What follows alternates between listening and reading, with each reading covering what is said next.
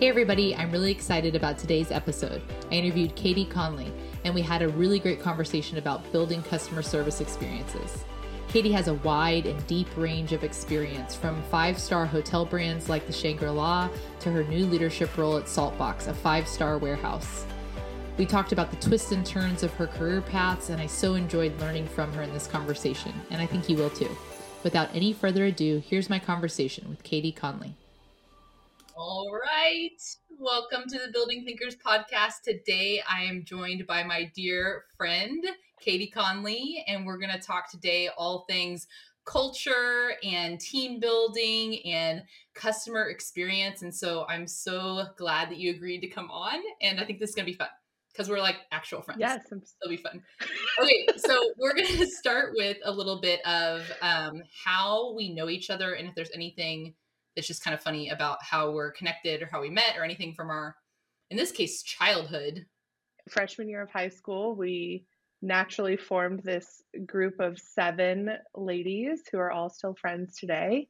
We had different connections brought the group together. Some of us were in school together. But yeah that friendship i think has been like a huge part of all of our lives and we still have a, very active group chat and it, hang out at least once a year for our annual Christmas exchange. So I think something when I was thinking, trying to think back of funny things, and there's you know a million ridiculous things that happened in that time. But one of the things that stuck out to me was Even Stevens was a very popular show at the time, and everyone in my family referred to you as my friend Ren from Even Stevens. So, for those of you that don't remember that Nickelodeon, I think, show that you'll have to go, or Disney, I don't know. I think it was Disney. go look it up. Tracy looked exactly like Ren from Even Stevens. I am Ren. That's my claim to fame. Yeah.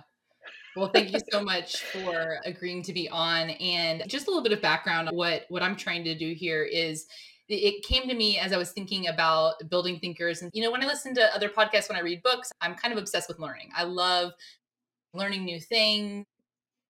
And when I'm thinking about this, there are so many times in our different industries and businesses where things get over complicated. And I think many times from people's real experience in the world, we can learn so much from just the things that people have learned and we can make it simpler. So that's what I'm trying to do here in any industry and any space and kind of starting with friends and people in my community and learning from that. And I'm already so excited just reading through we have a little notes document. Well it's actually a worksheet for the podcast because i'm a nerd.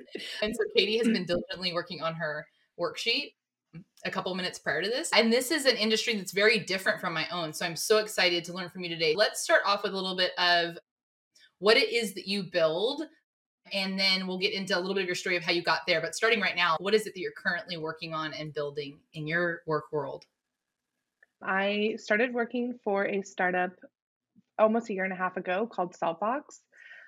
And Saltbox exists to solve the hardest parts of running an e commerce business. And we're doing that through a human centric model. Most players in the logistics industry are not about the human at the heart of it. And it makes it really challenging for people starting businesses to, you know, receive pallets of inventory or to get a shipment out or to deal with USPS or UPS. So we are taking all of those stressors away from small to medium businesses and we're handling them so they can focus on the fun stuff. So the marketing, the creative process, designing product. And I think what's really cool and probably ties into our conversation today is that human centric piece. So it's not just a warehouse, but it's a five star warehouse with staff that are eager to help you. So excited to talk more about that. Awesome. I love that. It's been really fun to watch alongside you as a friend, kind of that journey and hearing about Saltbox and the amazing things in the concept. You have a really interesting story too of how you got there, of kind of what was happening yeah. in like maybe the two years ish before that. Maybe it was less than that. But can you talk to us a little bit about what you were doing and a little bit of your career prior and then we'll go from there. Referring back to our group of friends growing up, I loved planning and hosting. And if there was any sort of holiday, real or fake, that I could turn into a party, like that was what I wanted to do. If there was a theme loved a good theme, still do. So hospitality was really a natural fit for me. It was also like members of my family were experienced in the hospitality industry. So I was around all of that growing up and decided to major in hospitality management. And through my degree at Purdue, I was able to do a six month internship living and working in a five star hotel in China. Who at 20 years old doesn't want to live in a five star hotel? So after working in a hotel overseas, I was like, oh man, I can't work in a hotel here in the States. It's not luxurious and it's not exciting. And there's, you know, not celebrities or all these crazy people showing up. So I worked for a year in Chicago at the O'Hare Airport Marriott Hotel, which, as I just explained, was not exciting at all. and then had the opportunity to move overseas with the Shangri La Hotel Group and live in China. And so at 23, I was like, yeah, I'll go live in China for a year. That sounds amazing. And that year quickly turned into almost four years in China. Um, and I started guest relations. So my whole job was just to stand in the lobby and speak English to guests, English speaking guests that walked into the hotel. And I was like, how is this the only thing I'm supposed to be doing? Like just standing here.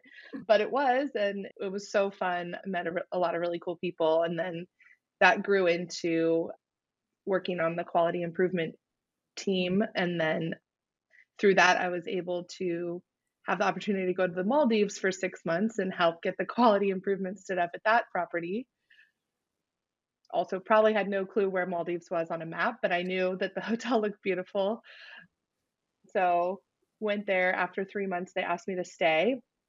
Ended up staying for two years, which is a really long time to be on a remote island in the middle of nowhere. And after that, I had the opportunity to transfer to our Abu Dhabi location, which was a no brainer because one of the seven was living in Abu Dhabi at the mm-hmm. time. And we coincidentally wound up living in the same apartment building. So that was really cool to have like a built in best friend already living in Abu Dhabi. And then after two years of being in Abu Dhabi, I was in charge of quality and training now. I have, you know, thousand employees that operate this massive complex in Abu Dhabi, but I felt like my career was kind of stalling. I was bored and I was kind of frustrated with the very high demanding guests that would get really upset if the door wasn't opened for them. And I thought, you know, there's more important things happening in the world that I would like to be a part of. So I turned 30 and quit my job, much to everyone's shock and dismay. Decided to move back home to Houston and moved in with my dad. And at 30, had no car, no job, no plan. Then course, met my husband and because you know who doesn't want to take on a jobless, carless, planless? Oh my goodness, I forgot about that timing. That was right in that timing when you and Bobby met. Yeah. Okay, I want to talk about this moment in time where you did make this decision to leave hospitality and you were working your way up and Katie's being really humble, but she was high up in the ranks, right? And so you got to hear a little bit of that with like thousands of employees and all of that, doing big time stuff. I want to just right. pause for a moment there because I think a lot of people are really afraid in that moment to make that decision. And to me, it seems so brave that choice and that decision to go in, to trust your gut really is what I hear in that and what I remember and know that I also hear a lot of just like confidence in knowing even though you didn't know how it would play out I think you knew your skill set and your ability mm-hmm. to figure things out that you'd land on your feet somewhere no matter like the period of time that right. that might have taken and so I want you to speak a little bit about what you think, like just reflect on that time now, looking back, like what you learned, what you might tell Katie in that moment now. Anything around that. I think there's some learning there that's important. I make it sound a lot easier five years later, right? Oh, yeah, I just quit and moved back home. You know, I worked for the hotel group for eight years. And yes, my career had been progressing, but it felt like there was a lot of roadblocks coming up. There was nothing but positive feedback, but no real direction of like where that could go. And it was very like, why aren't you just satisfied with like where you are right now? Obviously, once I quit, that all changed. And they're like, how about this? How about this? And I was like, nope, my decision has been made, right? Because you don't feel valued or appreciated. I feel like they make it even worse when they offer things after the fact because it's not like they didn't know. I was very right. vocal, obviously, about my frustrations and that I wanted to be developed and I wanted to keep growing. Develop your people and listen to your people for the leaders out there. or if there really is no opportunity right then, what are some stretch assignments you can do? What are different areas that person could get pulled into? It, I also wasn't totally clear like what the next step for me mm. should be. So I was just very curious and and wanting to say, oh, do I want to continue in HR or do I want to learn to be the assistant general manager? What are opportunities that could help me figure out what I wanted to do next? Bringing clarity in career pathways or something, clarity on where people can go. And that's another structure that could be right. in place because that is in place in many in many organizations where if you do this then this or some different options for personalized career pathways it was also a little more frustrating because i was helping do that for everybody else in the hotel but mm. nobody was like helping me do that there were management development programs and i was leading this 6 week training to help people grow and to become first time managers mm. And part of the growth was okay, if we don't have a role for you at this property, can we send you to an opening hotel for a month or 6 mm-hmm. months? Can we swap you with another leader? So, for example, the front office manager and the executive housekeeper switch roles mm-hmm. so that they learn something different in the same hotel and everybody's committed to their growth. I think also too probably could have benefited from a mentor type person to say, "Hey, let's step outside of the day-to-day and really talk about strengths and what mm. opportunities there are out there. I think a lot of people are willing to maybe go when they know what's next. But is there any learning that you had with being willing to go, even though you didn't know what's next? I definitely wavered after I made the decision. I was like, oh man, was that the right decision? And it is really hard. We had a very lovely life, right? Like, works in a five star hotel. If I wanted a cappuccino, I could go to the lobby and this beautiful cappuccino would be made for me you know, living in Abu Dhabi was super easy relatively compared to the other places I lived and it was fun and I had an amazing group of friends there and so saying goodbye to all of that was hard in the moment but I also felt like okay the worst thing that could happen is in 6 months I move back overseas and you know find another hotel job there's hotels everywhere right I could work anywhere it might not be an ideal yeah. scenario. I think there's something in that that I recognize as your friend is this confidence in knowing that you can figure it out. So you don't have to always know the next step because to your point, I could just go back there. But for a lot of people, they'd be so frozen in that moment in fear of, and so I think that that's a real strength that you have, and just that confidence and willingness to try and learn, and has allowed you to have a lot of really unique opportunities. I do love a plan. So, oh yes, yeah. how did I, how did I manage to not have a plan? Well, we can talk about Enneagram a different time, but Katie's yeah, I was a little surprised that wasn't in here. I know we well, some people don't like it, so it's okay. But I'm gonna continue to talk about it for the people that do. But Katie's a seven. She's a very quintessential seven. And I think maybe that's a piece of it too. So this willingness, yes, party plan, but also willingness to go explore and have fun, that adventurous side of the seven. I want to shift a little bit to this idea of okay in all different industries people overcomplicate things this is going to be really fun because this is not my background or industry so i really am excited to get to learn from you and so when you think about let's talk about customer service generally at first what are some things that people overcomplicate and it's like if only people knew it's as simple as this here are my bullets mm-hmm. about customer service talk to us about that so I think that people go through, you know, like, oh my gosh, we have to create this amazing off the wall, unique experience that somebody's never had before. We have to put gold flakes on the cappuccino. Like, that's what's going to make them happy. I mean, it's cool at the time, but it's fleeting. But I think through all the training, all the quality improvement, all of the guest feedback that we have and what other people have analyzed, it really just boils down to treat each person as an individual and listen what works for Tracy is not what works for me. We get excited about different things. When we go somewhere, we expect different service. So if you're designing this elaborate system or experience and it's not tailored to the person that you're doing it for, it's not going to, they're not going to care. It's not going to win them over. So yeah, to me, it's like literally listen. And it sounds so so so simple, simple but very hard if we look at the world right now listening pausing being slow to talk right and don't assume don't make assumptions when people are checking into a hotel like if you're actually listening you might hear that they're there for a work conference that they're stressed about or they might be there for the first vacation they've taken with their family in 2 years and so those two people want very different things in their experience at the property, right? But if you're just designing one experience, you're going to miss one of those two people. So mm-hmm.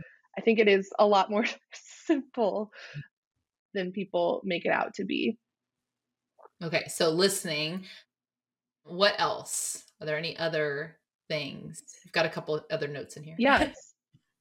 yes. So I thought, you know, what's really interesting and what was a struggle to teach was you can design everything perfectly, but something's always going to go wrong, right? That customer on their way to the hotel, their luggage is going to get lost. The hotel car service is going to be late because of a traffic jam or whatever. So people were so afraid of customers experience a problem, but mm. actually that's when the loyalty piece happens. So if you have an issue at a hotel or a restaurant or a co- with a company, as long as that company recovers that experience, you are more loyal to that co- company than if you had never experienced a problem at all.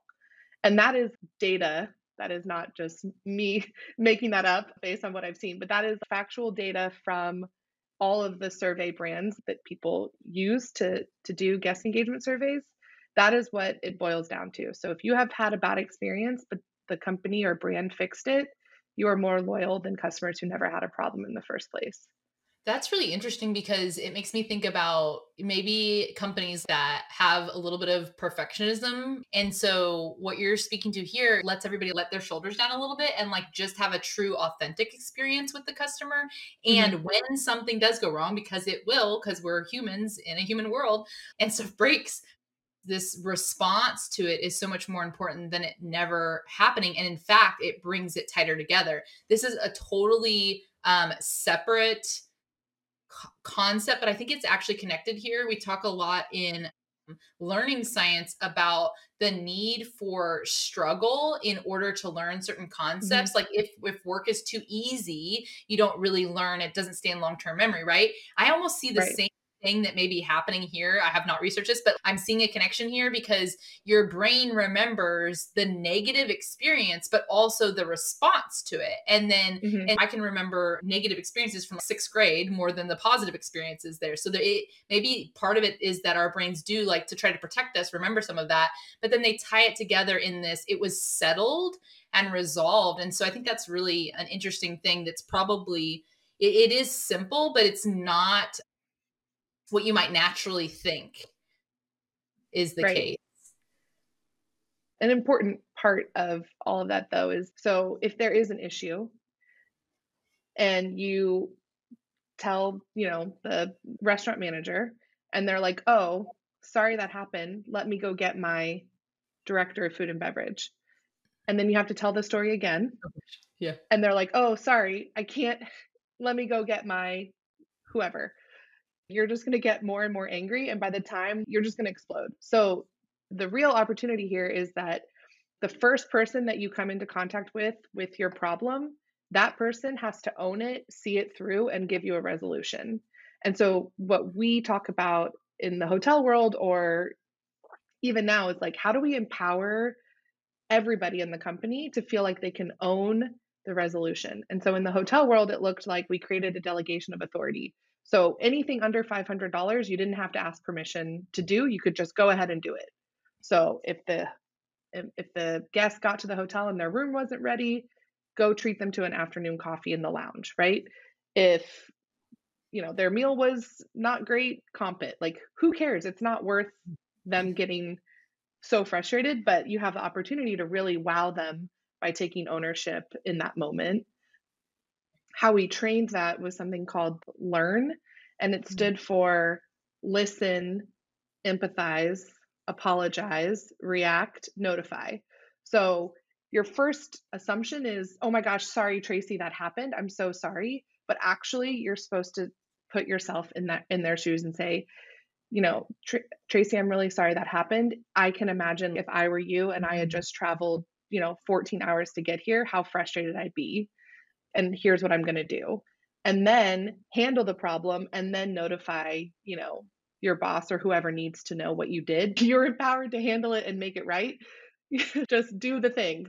And I think in a lot of instances too, that is also a teachable moment for the employee, right? You might not agree with what they did, but they handled it and they did mm-hmm. what they thought was best. And you can have that conversation then of, hey, why did you do that? Oh, I understand why you did that. Let's talk about it, blah, blah, blah. Here's what I would do next time, type of thing. It, it was making me think about my experience at Pappadeaux when I was 16 and I was a hostess and just the way that the Pappas family ran their restaurants and they really followed this principle throughout. I think the way that they handled similar situations, no questions asked, you know, handle it, cover it.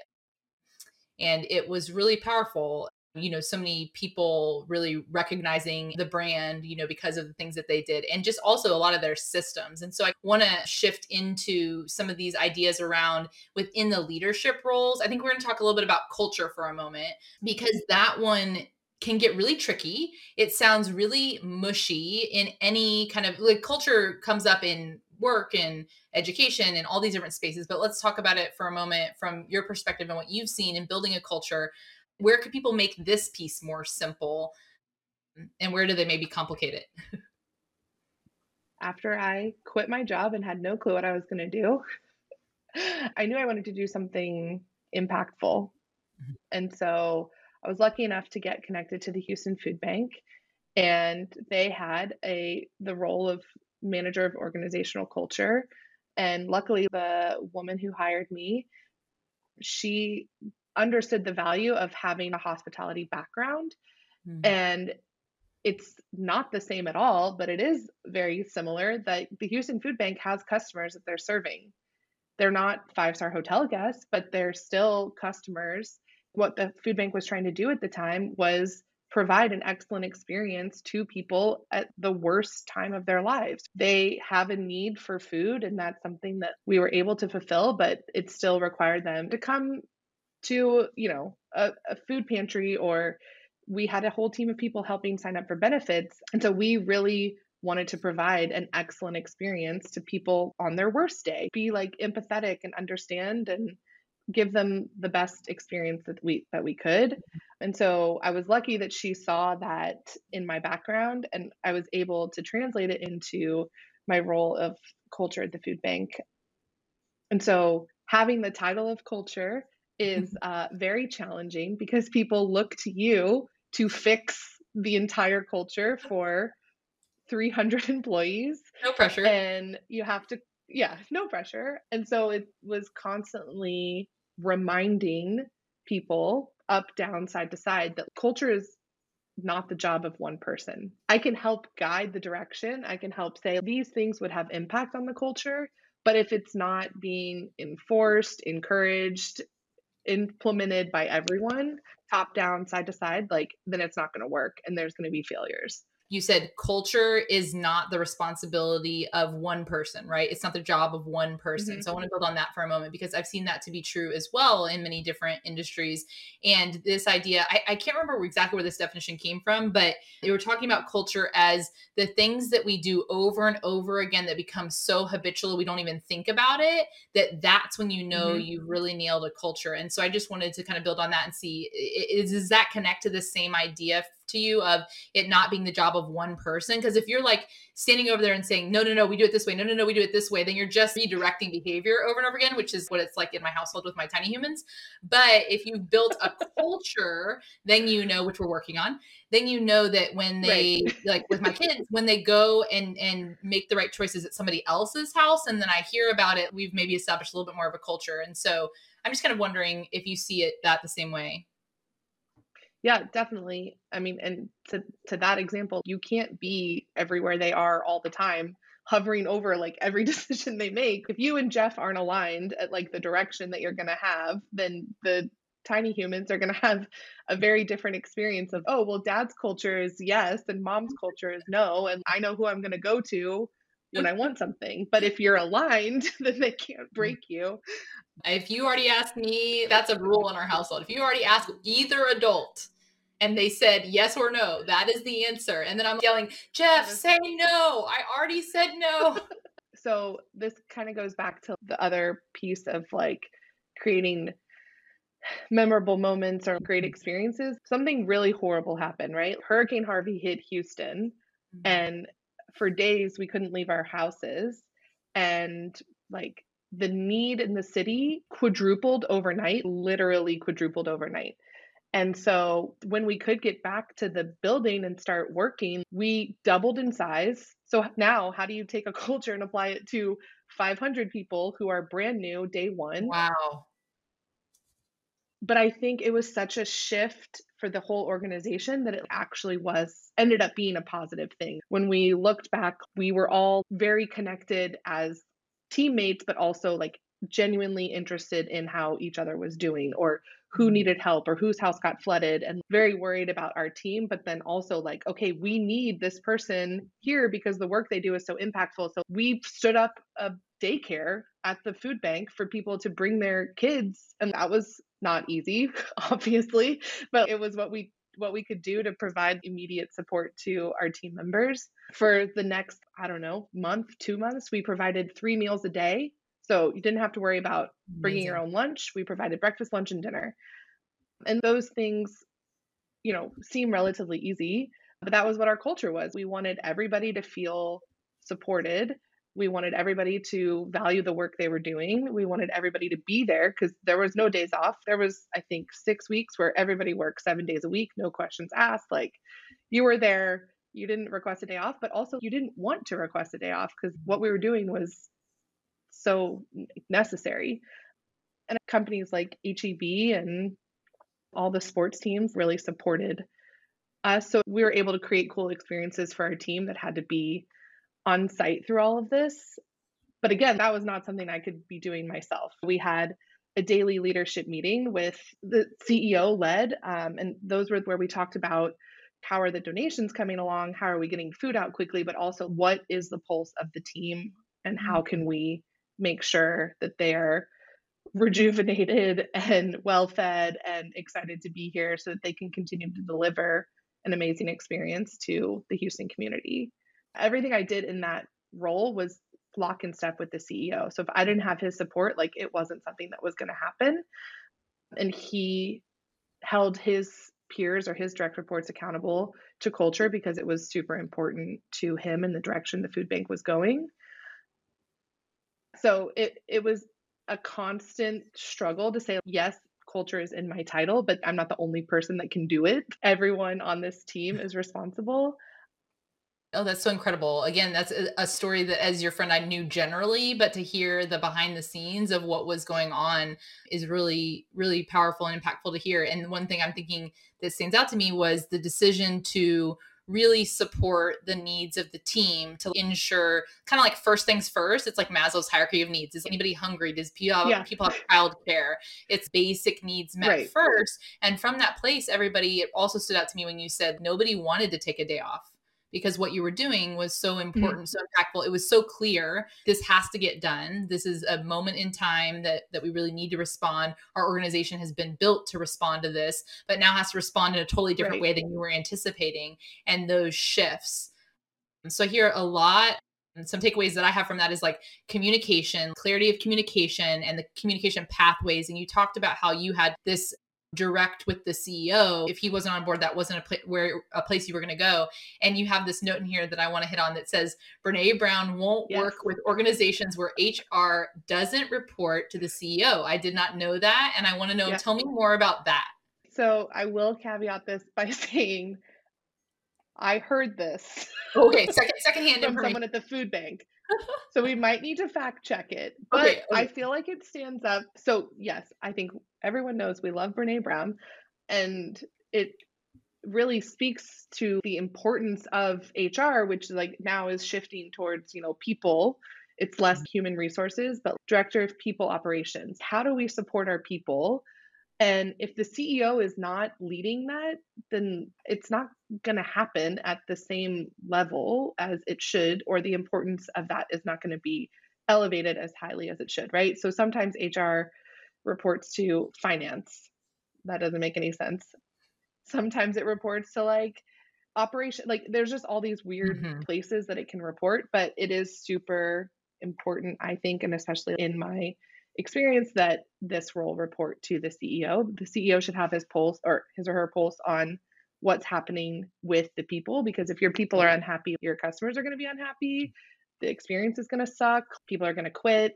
And so that that needs to be set from the top. So, I thought that was relevant to the culture piece. I know that this concept is so interconnected into culture, but let's talk more about building teams, building people, and establishing that. As we think about building teams, what do people overcomplicate there? And where do you see yeah. it being more simple? So, one of the things that happened after Hurricane Harvey was we doubled in size staff wise overnight. And that meant that people got promoted who had like they might have been really good at their job, but that doesn't mean that they're a great leader. And I think this is something that people get wrong all the time. You could be really good at executing on a task, but leading people is a whole different ballpark, like ball game, ballpark. Um, and it's sometimes really sucks. Like it's hard and you're dealing with different personalities and different backgrounds and different expectations and different challenges in life. And so when all of these people got promoted, we realized a huge gap in the culture was they didn't know how to be great leaders. And so after things kind of settled down a bit, we worked with a really great woman in Houston named Judy Lee. And she and I worked together to develop this manager training. And the best part of it was we made everybody go through it. So the CEO was sitting in there alongside a first time manager. And I think that had a huge impact on building that culture of like, no, we're in this together. We're figuring it out together. We're shifting mindsets together. Oh, love that. I want to hit on that point about the CEO being in there. And mm, we've seen this a lot just in different industries, but this idea of everybody going through the same thing. If you're going to build a culture and then you're like, these five people need to go to the culture building training, but nobody else has been to it, then it's kind of like, well, those five people right. are going to have a different culture. Then obviously, and that that is that should be very common sense, right? But we have seen that as well yeah. to not always be the case when training whether it's in yeah. education or in you know higher ed or in business and you have groups of people that have different experiences everybody that's a part of the culture going through the same learning experiences as you mm-hmm. recognize a need that needs to shift and no opt no opt out of this yes no opting out is very important so switching gears to saltbox so my my first job with Saltbox was to launch and run a 70,000 square foot warehouse with 100 small businesses operating out of it. And so I when I joined it was a construction site and now it is full. There's a 30 person wait list of companies wanting to get into the space, which is amazing. Amazing. And the team when I started was me and one person and now it is a team of 20 and it is crazy cool. but so cool and nobody like nobody in the company could have predicted that was going to happen because the product and service that we offer now didn't exist when we were opening Dallas. And just for some context, Dallas is the second warehouse. So we have it more figured out now, but still, we were figuring things out. We were learning from our small businesses that operate out of our space to to really offer like product and service to them of what they are looking for. The team started out as one. It was a lot. Like I was figuring it out. We were, you know, like a typical warehouse worker has not been in like a luxurious warehouse. They've not been in a place where like they can sit down and have a coffee and like mm. enjoy like talk to their boss. Their boss like actually wants to know like what's going on and about their life because you know they're used to like high production, high volume, a huge mind mindset shift to be like, no, we want to spend time talking to our members. We want you to know them on a first name basis. We want you to know their product. When you break it down to to building a great team, what I really found is if, if I'm treating my team like I was my five star hotel customers, like they just want to be heard, right? Mm. So I wanted to know like who they are, what their life story is. I tried to sit in our break room. It's both for members and employees. So I in the beginning of the day, so I would sit in there, talk to everybody as they walked in, make sure that like hey like you don't have to rush to get to work like sit down and have a coffee eat your mm. breakfast be a human take the time that you need it's not all about what are you doing every minute that you're on the mm. clock but having genuine interaction two last really important things i as a seven like to mm-hmm. celebrate everything right i mm-hmm. remember one of the co-founders at saltbox was like well katie what's something too small to celebrate and I was like, I don't understand the question. Literally nothing. is too small to celebrate. So we have a team member who would always come in. So we have like a six minute grace period till you're late. He would always come in at like 905, 903. Everybody knew it was just funny. And he showed up five minutes early one day. And like we took a mm-hmm. photo of him by the clock and shared it with everybody and posted it on the bulletin board. And everybody talks about it because it was so silly. Mm but it was worth celebrating of like look he's early I, I want to pause on this one for a minute i hear in this a takeaway of being authentic and being authentic present and celebratory as actually embedded into your culture which maybe for somebody that's go go go production production production is like but wait these other systems which i'm sure you have all that too but i'm hearing that those actually allow your people to be you know good at their work and maybe lower turnover right. and to your point be present human beings and not be treated mm-hmm. in a way that they might be treated in a different company or in a different warehouse setting right and so it might actually attract more talent in that area of your work because I do get to sit down and have a coffee. My boss does, you know, want to know how it's going. It sounds to me uh, uh, really unique for Saltbox and for what y'all are doing. It's just been really great. There's to that point too, like everybody on the team has different backgrounds and is in different places in life. And I've been empowered to go back to another topic from earlier to say, like, if somebody needs a $50 Lyft gift card to get to work, just do it. Why would you overthink it? If somebody doesn't have lunch that day, get them a DoorDash. Just treat yeah. people as literally humans. How can you expect your team to work if they're, you know, mm. worried about how they're going to get home? Take again Maslow's hierarchy. Take care of the basic needs and they'll take care of you. And it mm. seems so obvious but yet so many people struggle with like these easy things that would make such a big impact um, right on yeah. their team or their organization. It seems to me like people having different points of view is helpful on this for a team because there might be people that are really good at the efficiency systems or things like that. And some people that need to pause and be like, hey, also we're humans, let's have fun and put some of these systems in place that that may, you know, help us as the team grew, I hired an assistant manager who had worked in warehouse background.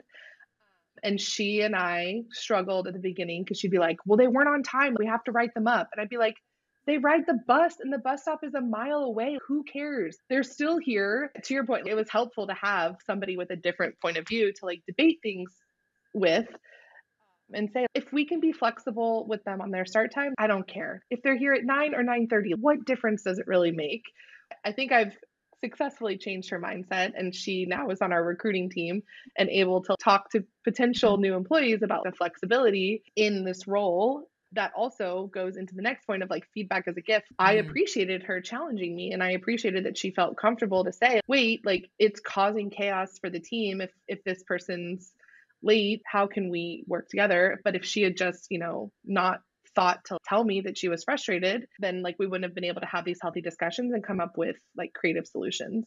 So how i end all of my one-on-ones or team meetings or whatever is like i want everyone here to to give me some for, sort some form of feedback right? Like if you and I are having a one on one, like the last point on it is like feedback for me. And if you don't have anything, I will sit there and wait until you do because I'm sure there's something I've done that's frustrated you or you're confused about or you're pissed off about.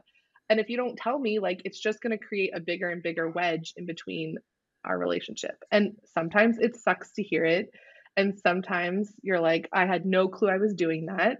And the other person feels uncomfortable I guess, managing up or challenging their boss. But that's how like really great teams are built, right? Like if you don't have that honest conversation or that feedback loop, then, you know, you're it's just going to cause problems down the road and also you will feel better about the feedback I'm giving you if you're also giving me feedback and knowing that like I want to hear what you have to say.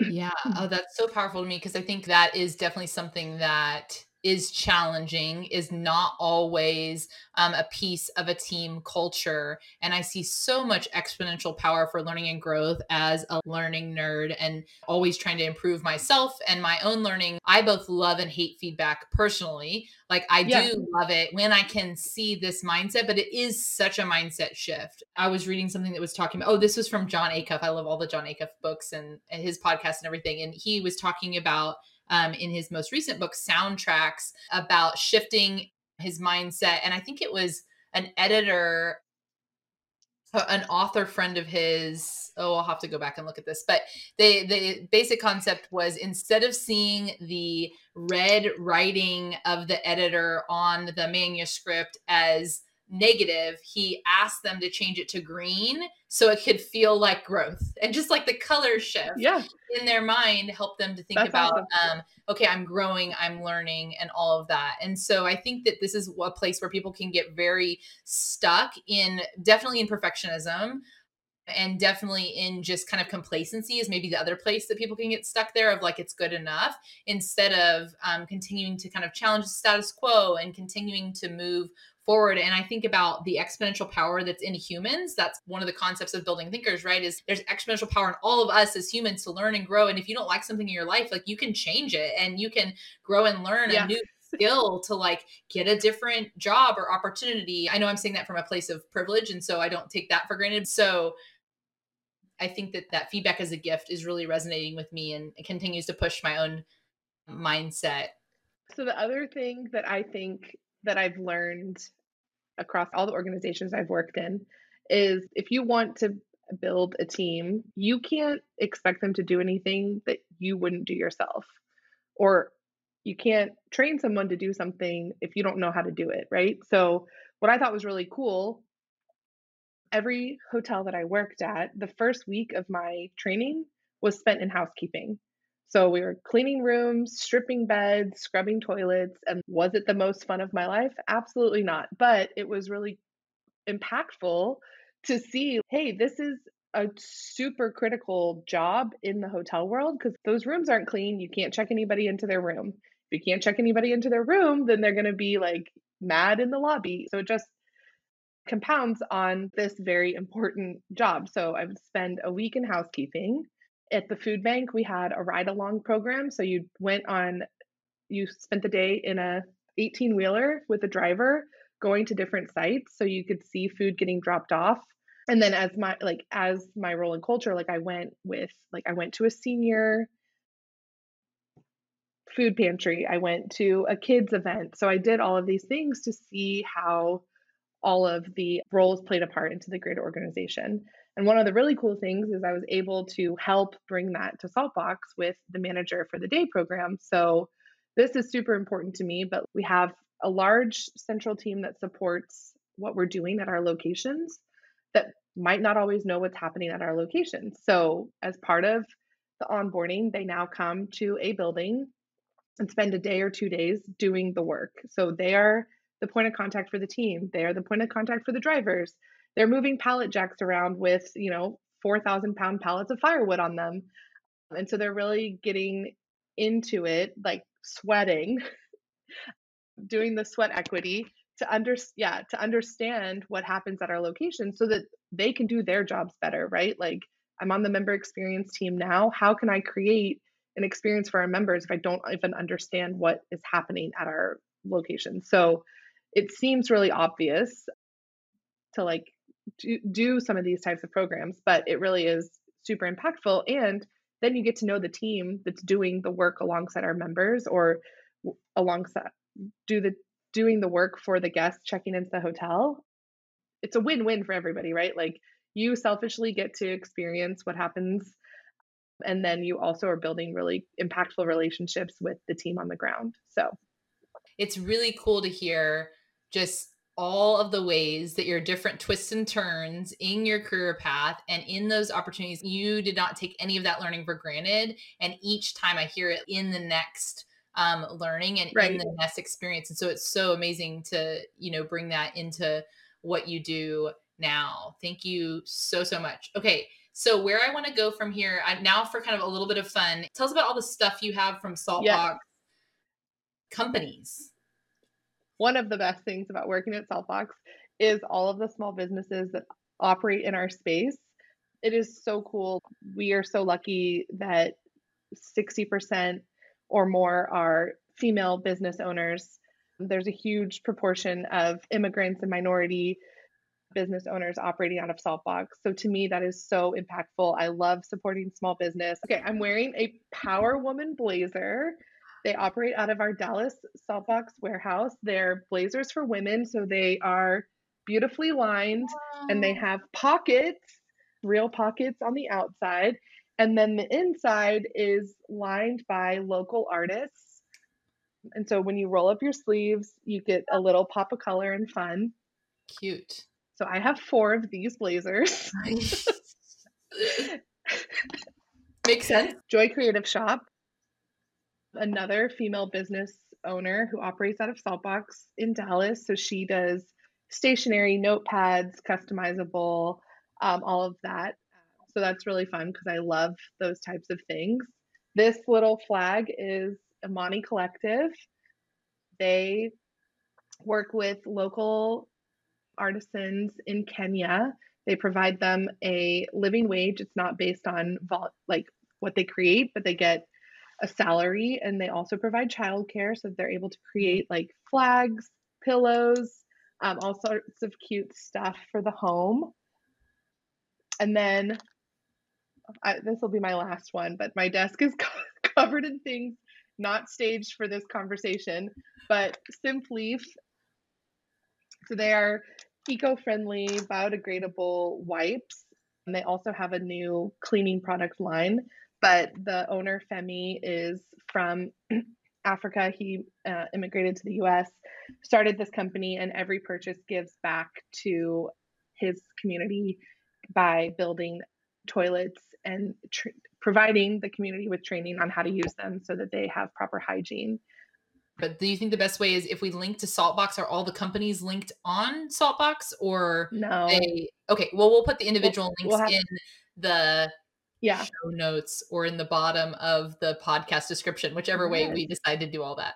We'll get the links. and I think all of those people would be great future guests on this Oh, podcast. love to do that. So yes. I will go recruit. Okay, go start recruiting. This is so fun. Okay, tell us also about your background. So you're you're in your home right now, and Oh, behind yes, you, I'm what did home. Bobby do to that wall? Tell us about that. Well, first, he built the desk that I'm operating on. This wall here is wood slats that he meticulously cut. Individual I don't know, wood like- slats. Like how many individual wood slats are on that wall? Probably just over a hundred. So he stapled them, built the shelf, and then spray painted them. And then we installed this beautiful Etsy wallpaper, Love it. and the rest of the walls in the room are painted pink to match. It's so beautiful. So yeah, he's very handy. Let's talk about three book recommendations, three podcast recommendations. in no order, but in the most important order, Defined Dish cookbooks are my favorite book right now. I am enjoying cooking my way through both of them, and Tracy and I share, I think we're the biggest chefs in our group of seven. So we enjoy sharing recipes and tweaks and what we mm. tried and liked and what we would try next time. So I love both of her cookbooks, and also because I live in Dallas now, I'm determined to meet her and become Yes, Best y'all. I don't know why you're not friends yet. Like it's just a matter of time. Like you know all the things. So I don't know how I didn't talk about this book during our conversation, but Power of Moments by Chip and Dan Heath is really what I like refer refer back to. I loved the book. I've read it a couple times. It's really had an impact on my work, especially doing really cool things for employees and making it memorable. So I think like one of the important things to note is if you do a quarterly all hands meeting and everybody like begrudgingly comes to this all day thing where they have to learn the best way to make it impactful is to make them think that that's what's happening and when they get there add like a huge surprise element. Mm. So something we did at the food bank because we all read this book was it was our first one after Hurricane Harvey. So we had a red carpet there and the leadership team lined the red carpet and we like cheered people on as they came in and then in the middle of the learning part we like yelled beach ball and like threw beach balls from out of nowhere. And so all of these elements of surprise is really how you create powerful moments. It also has really good tips to onboarding a new employee to make it a really great experience. So would recommend that and then the last book was the Checklist Manifesto. So this is also the most recent book I've read, which was over a year ago, which is embarrassing, but it's been really helpful at Saltbox. It's a startup, so we're creating all of these things from scratch. What we keep referring back to is like making it a checklist so that Mhm. everybody knows like where in the process it is.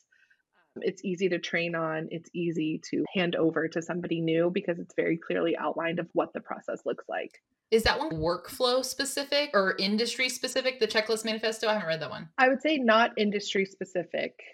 It's just how to how to get things right. So probably more work related than like life, but Yeah. could be good for the kids too.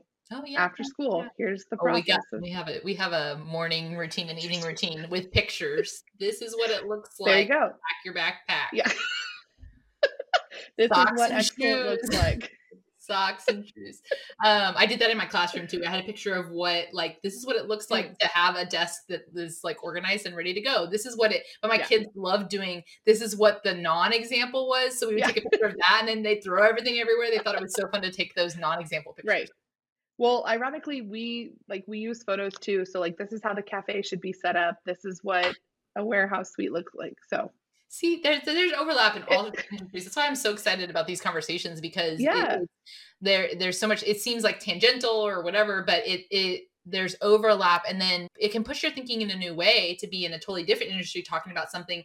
It's made me have so many connections. So I love that. Okay, and for the podcasters out there, what are some of your favorite podcasts? I love anything Brené Brown. I mean, I feel like that's such a cliche answer, but it's true. And then my favorite podcast, not work related, but probably some things that are you could, you know, apply. Um, is Esther Perel. Where should we begin? Esther Perel is amazing. She has great books too. But the podcast is a recorded session of a couple's first couples therapy. And like you never hear from them again, but you get to listen to her coach and guide them through their first therapy Mhm. session together. And I think it is like so cool to be a fly on the wall. Also, like I'm very curious to see like how they turn out, but I, I've gleaned a lot of useful information into my life and relationships. And she has a work one now too. Have you listened to that one? I listened to that one Mhm. times. Yeah, yes, I'm a big fan of hers. love it. And then my third one, like literally 20 minutes on the way to work, is What a Day. So, quick, lighthearted overview of what's happening in the world. let's do okay let's let's skip to the bottom of where can people find you what kind of things are you interested in people reaching out to you about anything Sure. So, if you're a small business owner, no, um, yes or no just say that yeah. say that small business owner or literally anything. I love building, I could talk to a wall. So I love talking to people. I love meeting new people, building connections and community. And I love introducing people in my community to each other that I think would like have good partnership or good relationships. So I'm happy to talk to anyone about anything. And I guess, I don't know, I'm on LinkedIn, Katie Conley, Instagram.